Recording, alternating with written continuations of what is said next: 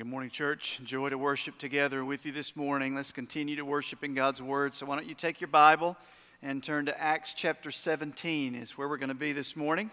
If you are a guest, we are just overjoyed that you'd be with us this morning. And if you don't have a Bible with you, there's one in the seat in front of you or the, uh, the seat pocket in front of you. And that's our gift to you. You're welcome to take that with you. But we're going to continue in the book of Acts, Acts 17 this morning. Find your place there going to try to walk through this entire chapter this morning. We'll see how that goes. We'll get as far as we can.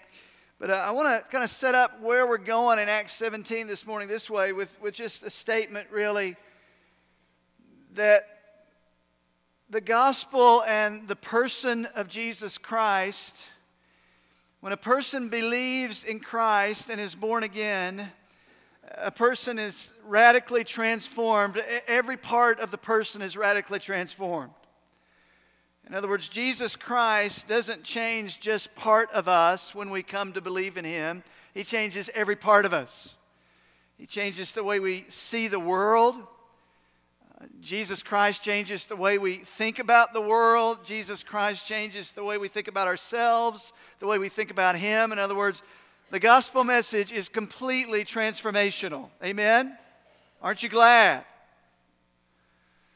As a result of that, those who have been transformed by Jesus and those who hold out the gospel and those who live by faith and those who uh, are believers, genuine born again believers, live in a world and a culture around us that doesn't necessarily always line up with what we believe and what we say. In other words, believers, you will often find yourself out of step with the culture around you. Now, the Apostle Peter captures this. You don't have to turn there, but Peter, at the beginning of one of his letters, he says to a group of believers that he's writing to, he says this, I'll just quote it to you. Peter says, An apostle of Jesus Christ, to those who reside as aliens. you ever been to church and somebody call you an alien? Peter's saying, as a believer in Christ, because of the transformational nature of what Jesus has done in us, there will be times in the world you feel like an alien, right? Because your message and your life are going to feel in this world that we live in like you're from another planet, man. and I'll just say this if you're a part of this church and you've been a part of this church for any amount of time, you know we're taking very seriously that the responsibility of making Jesus known to our neighbors, our friends, this culture. It, it, we own that responsibility. It's been entrusted to us. So if you're actively holding out the message of the gospel of sin and brokenness, but yet redemption that's found in Jesus by a man that lived 2,000 years ago and died on a cross and rose from the dead, there's going to be times that the world's going to look at you and go, You are from another planet, man. Do you feel that? As believers, you're, you're going to feel like an alien in a, in a world sometimes where, man, you just got to realize, like Peter said, you, you, you don't belong here. We, we, we're literally made for a different world. Our life and our message will often be out of step with the culture around us. Now, Acts chapter 17, the Apostle Paul and Timothy, his companion, and Luke now, who is with them, and Silas has joined them. They are traveling throughout the Roman world and they are taking the message of Jesus to city after city after city after city. And man, sometimes the message of the gospel is received, often is, it is rejected, but the message that Paul is sharing and the message that Paul is preaching often seems like, man, that came from a different planet to the world he's holding that message out to. So, then, for us today, as we walk through Acts chapter 17, here's really the big question that I want us to wrestle with. How do we live as aliens when our life and our message are just out of step with the world around us? So, in Acts chapter 17, you can go ahead and find your place there. I, am not going to take time to read the beginning, I'm just going to walk through it very quickly. But remember, Paul and his team, I, am going to use a map really quick just to catch you up with context so you know when we read the Bible, we're not talking about fictitious places out there somewhere. We're talking about real places on the planet. So remember, As we read this, Paul and Silas and others, they began in the city of Antioch. That's modern day Turkey, right above Syria there. Remember, they leave Antioch and then they go up into a town called Philippi. We saw that last week when uh, Pastor Paul was teaching us. And there in Philippi, they travel from Philippi, then they go to Thessalonica. So Thessalonica was a real city. It's a real city now in the, in the area of Greece there. In Thessalonica, at the beginning of chapter 17, Paul shares the gospel. Paul plants his life there for a period of time, and people come to know Christ. A church is planted in Thessalonica, and then later we have the letters of 1st and 2nd Thessalonians, which is Paul writing back to this church at Thessalonica. And then he uh, there were some there that were not happy with the message he was preaching, and they, they drive him out of Thessalonica, and he travels from there and he goes to the next town, which is Berea. And there in Berea, many came to know Christ. They believed this radical message of the gospel. A, a, church is planted there in Berea. And then he, he leaves Berea and he goes on down into Greece and he goes to the city of Athens. And that's what we're going to look at really this morning and spend most of our time as Paul now has arrived at what is the cultural capital of the known world, the city of Athens. And I want to pick up there. I want to begin reading around verse 16 so you can kind of follow along with me. I'm going to read a few verses and then we're going to go back through. And for us, what we have here in this passage with the city of Athens is it's really help and a challenge for us who look like, we feel like, our message is like it's from a different world. How do we live as aliens in a world when our life and our message are simply out of step? Paul's going to walk into Athens like, a, like an alien. He's holding out this message of this Jewish Messiah named Jesus to a pagan world that really wants nothing to do with it, if you will. They have their own sets of beliefs and they have their own worldview and they have their own understanding of how the world operates and how the world's going to end and how to relate to deity and all of that. They have their own worldviews that have been shaped in their own imagination. Sound familiar? That's the world we live in today. But Paul takes the same simple gospel message that you and I have, and he shares it with this really very pagan culture there in Acts 17. So it's helpful and challenging for us to take a look at that this morning. So I'm going to begin reading in verse 16. Here's what Luke, the author, writes. It says, Now while Paul was waiting for them at Athens, because of the persecution that arose in Berea, they sent Paul on down to Athens really by himself. He's waiting for Timothy and Silas and the rest of the team to join him. So he's basically there by himself in Athens. Now, I think you know this, and I said it, but I want you to understand when you see the city of Athens, understand Paul now is at the Mecca, culturally speaking, of the known world.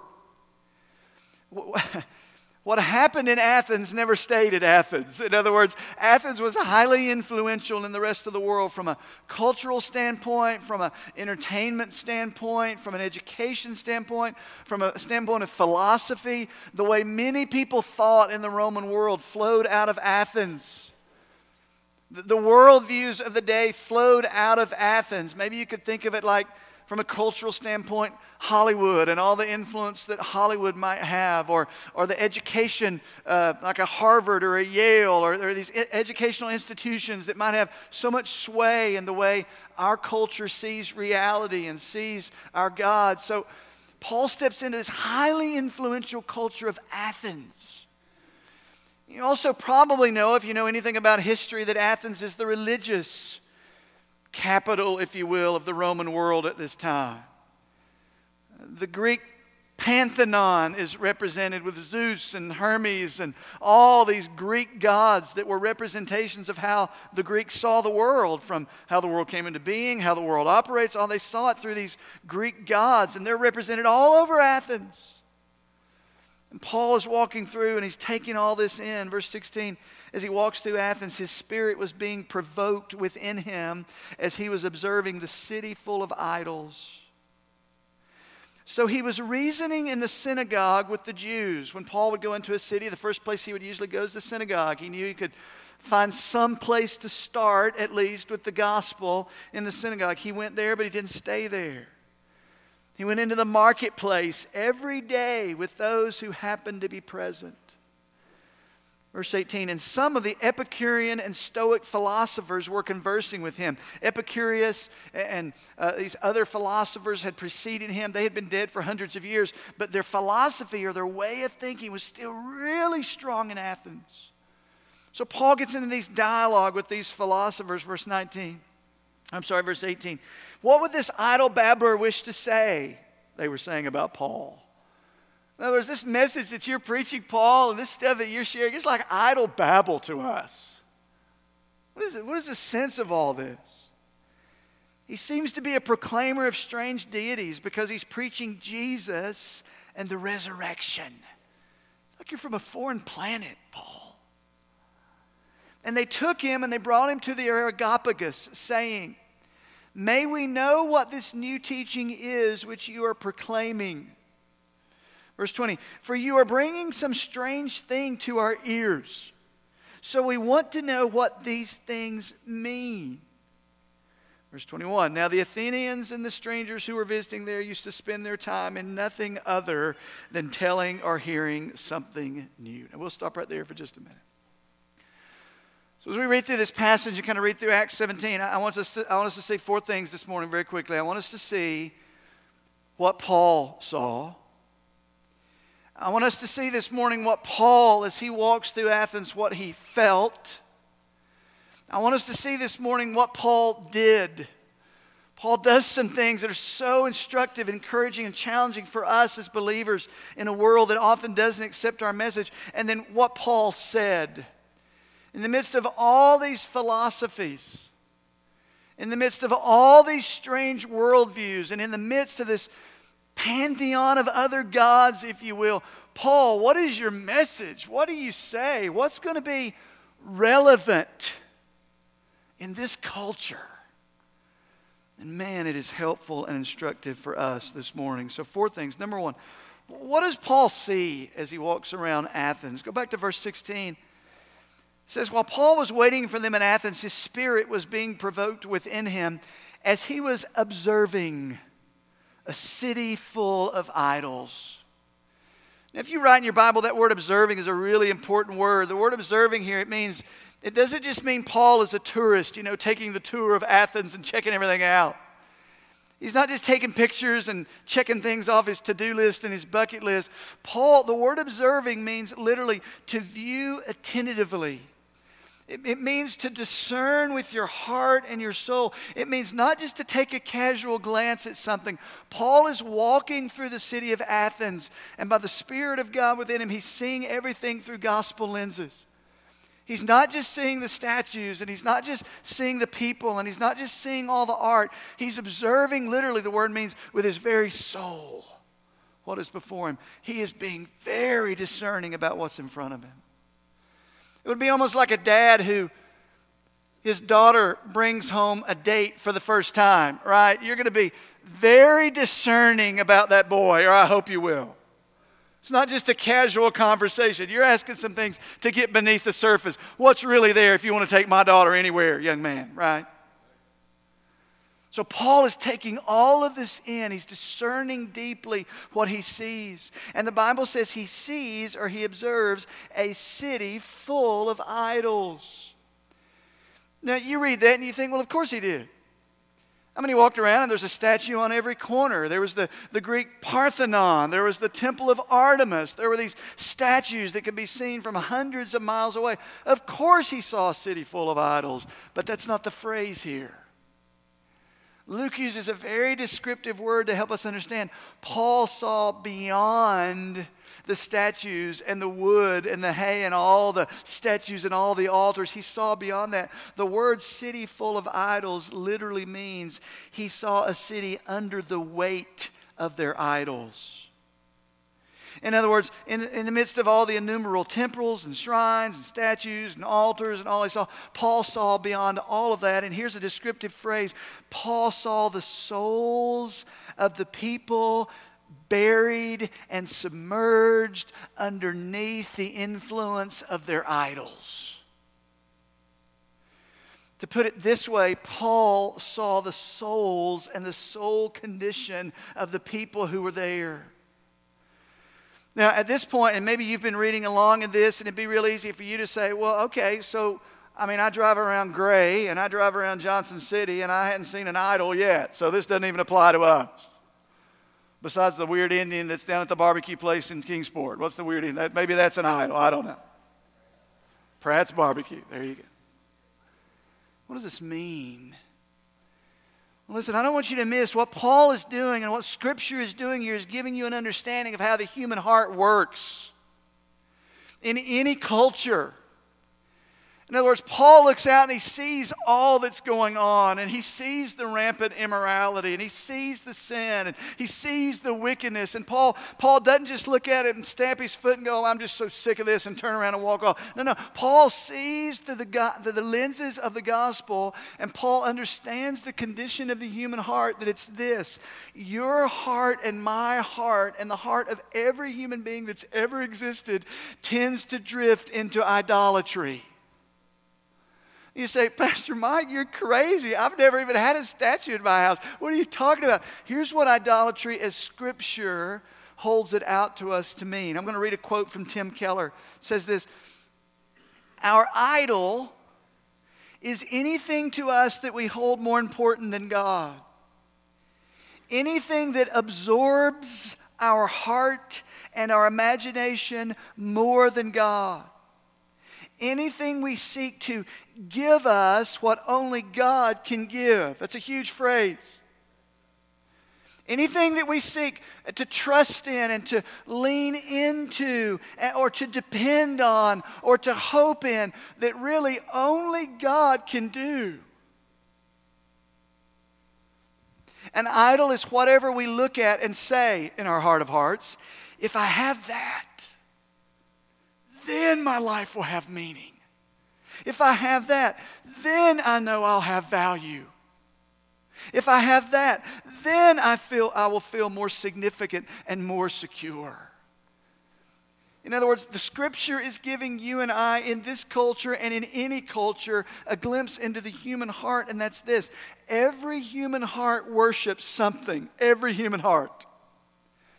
You say, well, listen, what we did here this morning is we sang and we worshiped, yes, but your whole life is worship in one way or another because there's this ceaseless overflow from your soul that recognizes beauty and recognizes wonder and grandeur, and your heart is so designed and created to worship and to give affection and attention ultimately to your Creator because it is in Him that you find ultimate joy and meaning and life.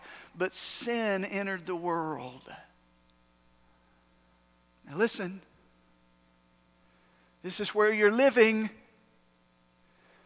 And the disorder of our heart caused by sin is this is our worship becomes disordered and we drift and we begin to look to created things to do and to be what only the creator can do and be in our life. Do you hear that? Sin in my heart and your heart and the world in which we live so disorders our affections that left to ourselves, our heart drifts from the Creator to do and be in our life what only Jesus can be, and our heart begins to grab onto, and our, our heart begins to cling onto these created things that are good. But we want them to be God and we think they can be God. And what happens is it leaves us in bondage, and ultimately it leaves us massively dissatisfied, and we don't know why. So Paul looks out on the world, the city of Athens, and he sees the hearts of the men and women clinging to their idols, i.e., their soul has clung to all these created things. And Paul's heart grieves. And for you and I this morning, the heart of God grieves, and you and I, as we look into the hearts of one another as believers, and we look into the hearts of those who don't know Christ, man, we, we want. We want to hold out very clearly it is Jesus and Jesus alone that is worthy of worship. We just sang it. And as He is our affection and our joy and our treasure, there is true satisfaction and there's true joy and there's true meaning. But our heart tends to disorder worship toward the created things. Let me give you a quick example. Very quickly. I told you I don't know how far we're going to get in Acts 17, so just bear with me. Now, guys, I'm going to do you a favor here. You ready? All the guys in the room, wake up. Ready? Marriage is a good thing.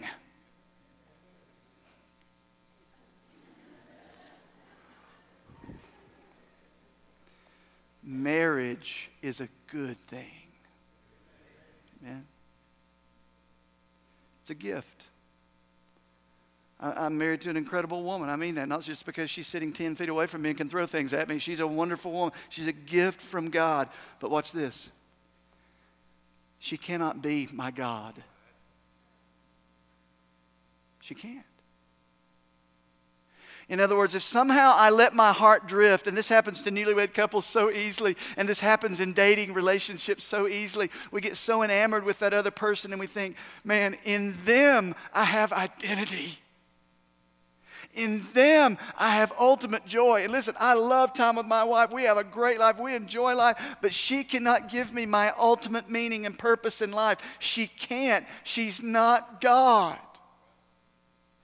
But if I transfer that to her and that expectation to her, which we tend to do with the gifts God gives us, guess what will happen over time?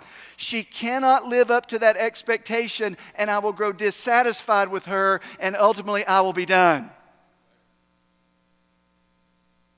Do you know what happens in marriages over time? One of the things that happens in marriages over time is the husband and the wife, they drift in their affections for Jesus and their worship of Jesus as their all. Maybe they start to look to one another, and, and over time, that doesn't work out and they become frustrated with one another because we are not good deities. We're not good life givers. We're not good all sustaining joy givers. Listen, this is not preacher talk. Jesus is the only one in the universe that can be that. He's it. There are two realms of things that exist there is the Creator and everything else that's created. the Creator, our Creator, has created us to find our joy and meaning in Him. And when we transfer that to anything else, we become submerged under our little idol. That is the drift of every human heart, even believers. And many of you, even in this room, are so dissatisfied right now and you don't know why. It's because you are looking to something created to do what only your Creator can do. And the world that doesn't even know Jesus, they are submerged in their idols. And that's what Paul sees. Now, how does Paul respond to that? How does he feel, if you will, about it? Verse 16, same verse, very quickly, Paul says this, or verse 16, now while Paul was waiting for them in Athens, his spirit was being provoked within him as he was observing the city full of idols. What does that mean?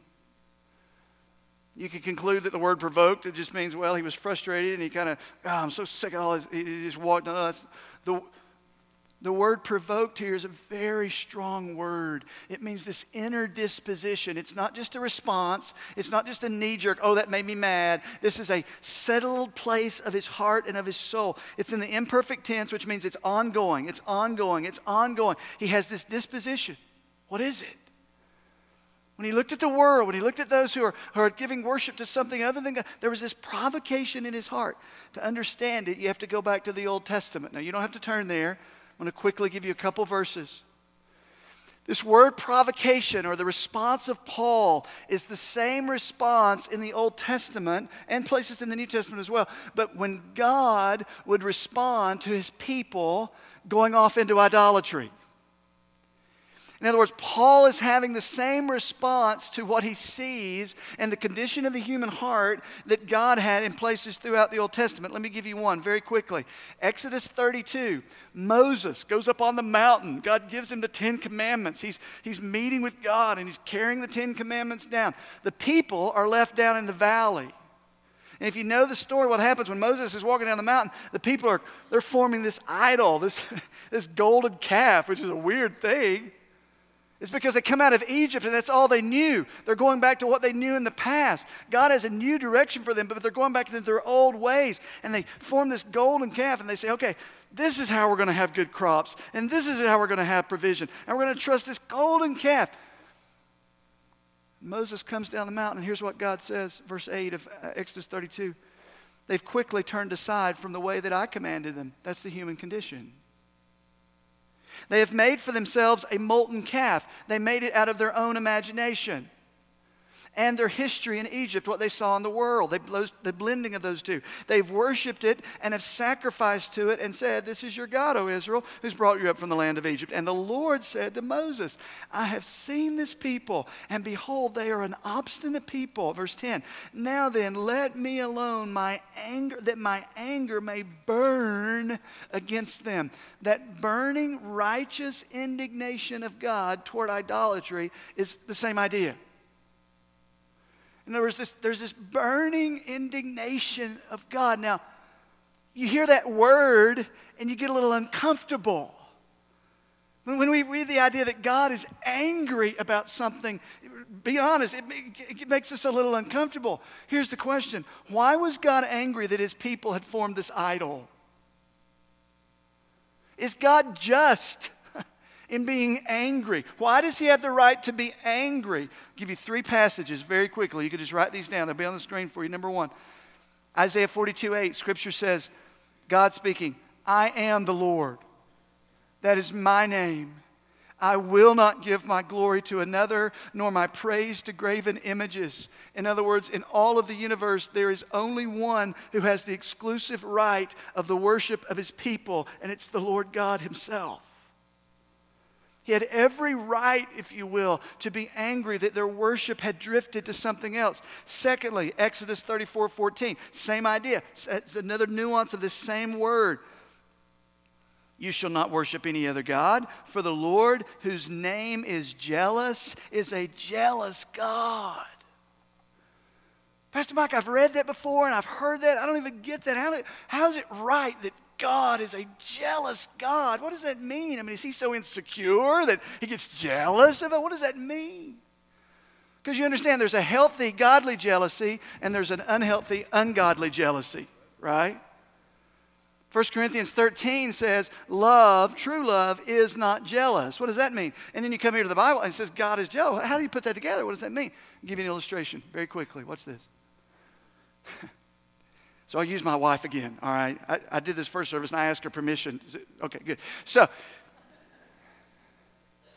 this happens quite a bit on Sundays usually, and uh, it's always a woman when you'll understand why in a minute. But I, will preach a, a, message and I'll think, man, I really, I, I, did okay, and I was true to the text. And a woman will, will come up to me after the service and they'll say something like this, Pastor Mike, you just got to know and before the word comes out of her mouth, I'm thinking, she's getting ready to tell me how good the message was, how good I did. So you're just a great preacher and all that. And she'll go, You just got to know your wife is a great Bible teacher. See, right there, amen. I, I got it. Now, unrighteous and ungodly jealousy goes inside of me, inside, inside of me goes, Well, I ought to get that. Why didn't she say that about me? Ungodly jealousy is the selfish type that doesn't want others to benefit or receive praise. That's not what God is saying about himself. God is not insecure. But here's what God is. What's this. If I, as a husband, for example, find out that the affections and the heart of my wife that I dearly love begin to drift to another. Watch this. I am jealous, righteously jealous, because jealousy there is the opposite of indifferent. God is not insecure, but God is never indifferent. Love is not passive and stands and waits. Listen, I guarantee you, if you as a parent see your son or daughter drifting into something that you know is not good for them and will cause them harm, the last thing that is righteous for you to do is to be indifferent. So God reveals himself here as a jealous God who is committed to our good, and he is gloriously committed to his own name. By the way, what else would God be committed to except his own glory? There's nothing greater. But when he sees us replacing his glory and his greatness for something that's created that will harm us and ultimately lead to our destruction, he is not indifferent. He is righteously zealous for us. Third passage, very quickly. Jeremiah 2:13 says this, and this one's not going to be on the screen. You can just listen to this one. God says, "For my people have committed two evils. They have forsaken me, the fountain of living water, the place of life." And they have hewn out cisterns for themselves, broken cisterns that can hold no water, meaning God is not empty or indifferent when we replace Him with that which is vain and worthless. God has a deep compassion for you. God has a deep longing for us to worship for our good. And even greater than that, what's this? God has a righteous jealousy for his own glory. And when Paul looks out on Athens, and he sees the culture and he sees the souls of the people drifting and clinging toward all these things, and God receiving no praise, and God receiving no glory, and the created things replacing the creator, which is very common in our culture. Paul doesn't stand with indifference.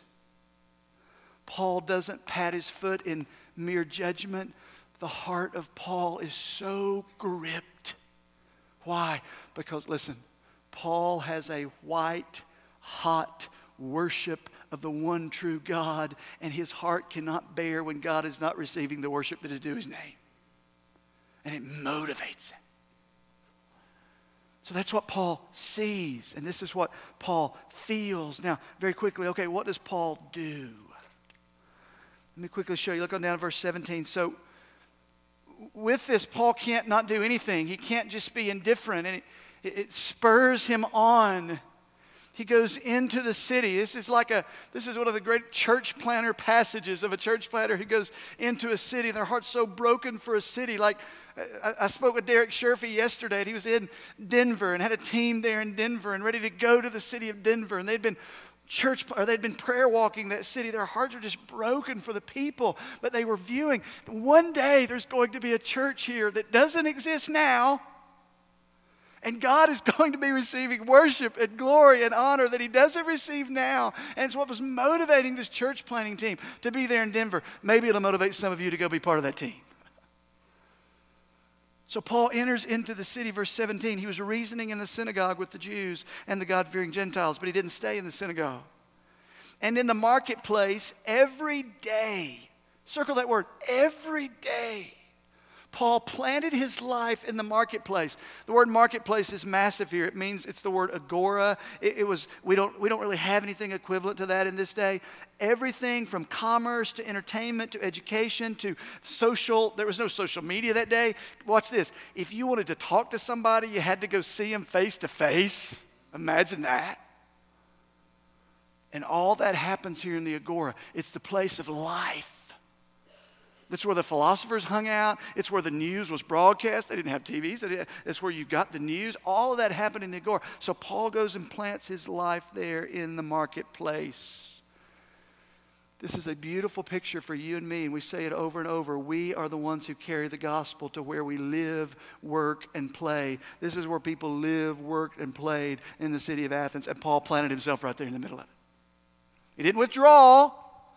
He didn't see all the wickedness and all the immorality. And I said, okay, I'm just done with it. I'm going to go up on a hill and pray judgment down on Athens. Paul said, no, no, no. By the grace of God, I'm going right to where the people are. And I'm going to plant my life there.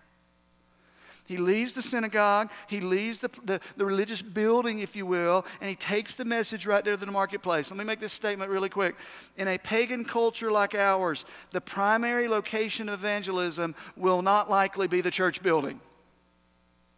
You hear that?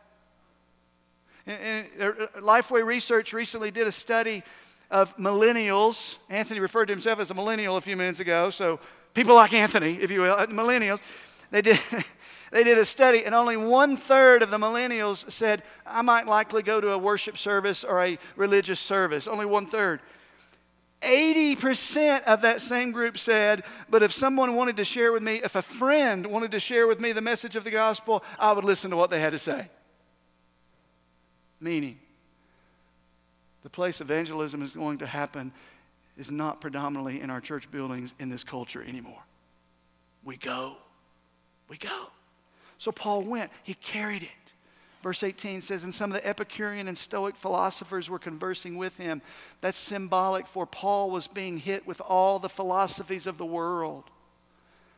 In other words, it's those situations that you hate and that you dread. Well, if I begin to share the gospel with someone or I begin to share the gospel with my friend, man, they're going to have questions that I can't handle and they're going to have things, they're going to have angles and they don't believe this and they don't believe that way and they don't believe like I do. Listen, in Athens, there were like nobody that believed what Paul believed.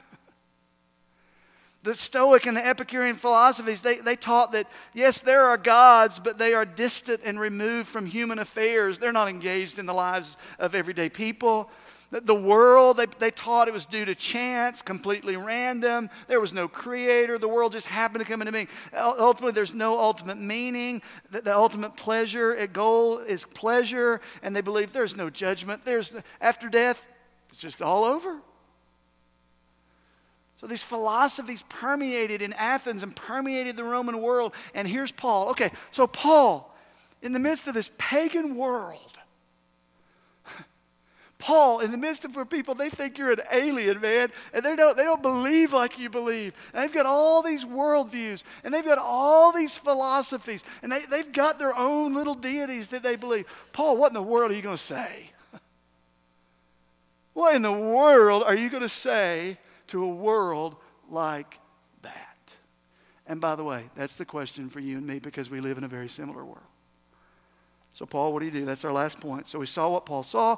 We felt what Paul felt. We, we, we see what Paul did. He went into the marketplace. Finally, what does Paul say? And we're finished with this. Verse 22. So, Paul stood in the midst of the Areopagus and said, Men of Athens, I observe, I observe that you're very religious in all respects. Translation in our culture, you're very spiritual. There's a spirituality about what you believe, verse 24. But then Paul launches into a discourse of who the one true God is.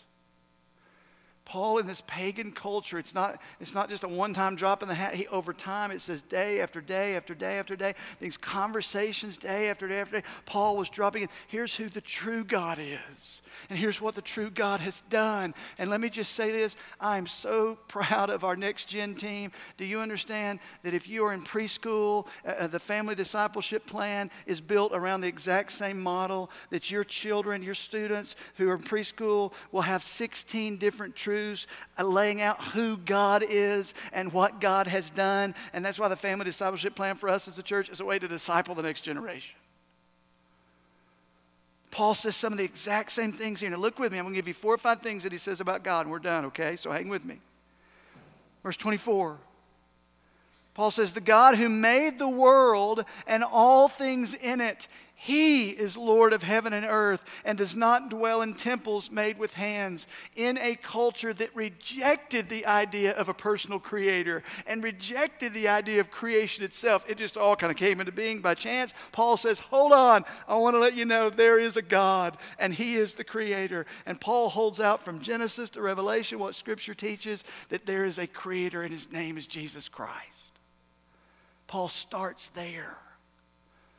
Now, you may not know it, but you live in a culture that even that truth is scoffed at and rejected. But if you lose the idea that there is a personal creator and you and you punt Genesis and you punt all of what Scripture teaches, man, you don't just punt creation, you punt the gospel.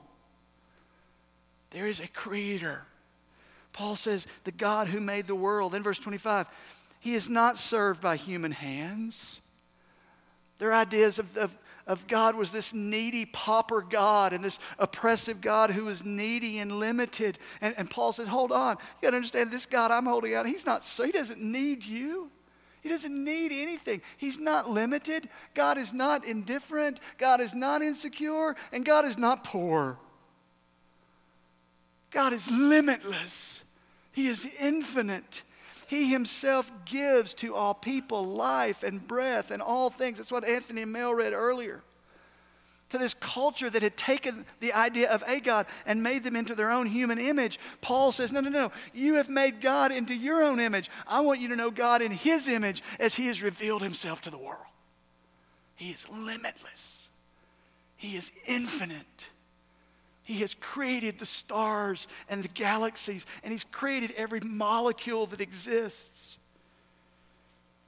And Paul goes on, verse 27, and he says, or verse 26, I'll just start there. He said, He made from one man every nation of mankind that lives on the face of the earth. He determined their appointed times and the boundaries of their habitation. Verse 27, that they would seek God if perhaps they might grope for Him. He is not far from each one of us. Here's the next thing Paul says This God is knowable to you.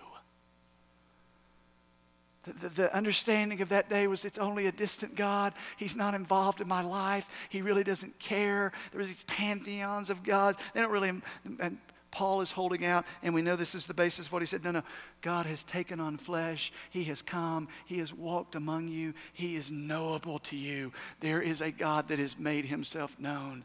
Listen, you got to understand, you live in a culture where those who want to reject the gospel and maybe reject what they know about God, I, I'm convinced often those who say they reject Christianity is simply because they don't know what the Bible teaches about this God.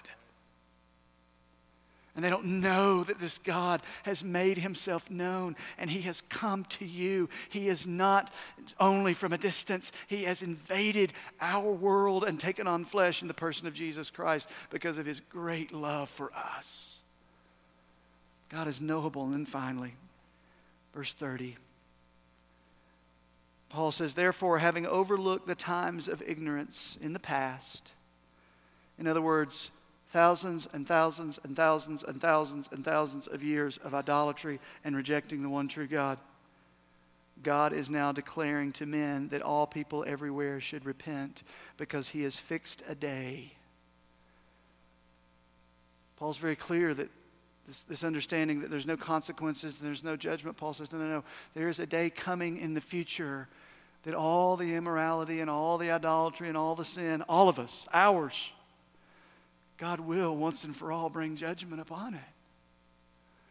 You say, how do you, how do you know that? He says, he has fixed a day in which he will judge the world in righteousness through a man, the God man, whom he appointed, having furnished proof to all men by raising him from the dead. Now, listen, hang with me here. Here's what he's saying. Saying the notion that all this can just go on and on and on forever without some judgment, righteous judgment. Paul says, no, no, no, it doesn't work that way. God has come God has taken on flesh and He has appointed one, Jesus Christ, who will be the judge that you will stand before one day. He says, if you don't believe it, find anybody else in the universe that's risen from the dead. He's it, Jesus. So the resurrection proves that he has a supreme place in all of the universe, Jesus. And he says, One day you will stand before this judge whom God raised from the dead. But at the same time, throughout this, he's teaching the glorious picture of the gospel. Don't miss this. This is so glorious. That one that you will stand before someday as your judge, your righteous judge, is also the same one that came and took on your judgment upon himself. There is no message in the world that matches that message of the gospel. Nowhere. To this group that says there's going to be judgment someday? Yes, but you've got to understand at the same time, there is one who has come and he has taken your judgment upon himself and he has died in your place. And to prove it, he has risen from the dead. The one who gives the law, if you will, is the one who stands between the wrath of God and you as your intercessor. Back in, back in the Old Testament, very quickly, there's a picture of this. Then I'll close. Remember what I said? Moses was coming down the mountain, and our team can come on up and just begin to play. There was the team that was, or there was Moses coming down the mountain, and he was carrying the Ten Commandments. And down in the valley, the people had drifted over into immorality. And when Moses got down in the valley, what did he do? He was carrying the law of God that the people had just broken. And he takes the tablets and he throws them down and they smash. In other words, they had broken the righteous law of God. What's this? And God says to Moses, I have every right to destroy these people.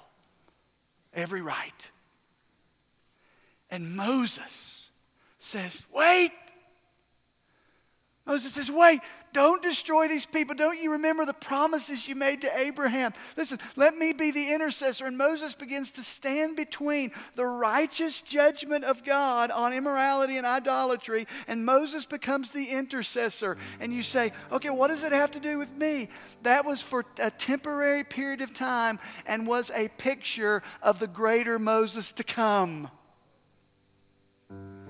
The message of the gospel is this that the righteous judge and the righteous God who is deserving of our worship and must righteously judge when our worship is disordered, which it is, is the same one who stands as intercessor and has absorbed the very wrath of God that you and I deserve, and his name is Jesus Christ. God is your Savior. Jesus is your Savior, and at the same time, your righteous judge. And the cross of Christ brings all of that together in perfect harmony. Sin is dealt with, love is extended, mercy is given, lives are changed by Jesus Christ on the cross. That was the transforming message of the gospel 2,000 years ago in Athens, Greece. And that is the transforming gospel message that you and I hold out to the pagan culture we live in as well. Amen. Would you bow your heads and let's pray? Just a second, we're going to stand and sing. We're going to continue to sing the greatness of our God and His glory. But I want to just ask you just a, a minute, just a second there in your seat before we stand and sing. Heads bowed, eyes closed, just kind of a moment of worship for a second. I said at the beginning of the message the gospel is transformational to every area of your life. Is that true of you? In other words, is the gospel just something you've heard? Is it maybe even something you could recite? Or have you been fundamentally, fundamentally changed? You think different, you see different, you have different desires. There is a difference about you because Jesus indwells you. If that's not true of you this morning, on the authority of God's word, you need to strongly consider whether you are a believer at all. The good news is this Christ has died, He has risen, and by faith you can believe and receive Him this morning. You can cry out, Jesus, I need you to be my Lord, my Savior, yes, my judge, but my sin bearer. Cry out to Him in faith this morning. For the rest of us, uh, do we ever feel like that alien? Are you so living and so carrying the gospel and so penetrating the culture around you that sometimes you feel like an alien? I pray that the glory of God so grips our hearts that we can't stop speaking about what we've seen and heard. Father, we love you. Spirit of God, move and transform our hearts even this morning for Jesus' sake. In your name we pray. Amen.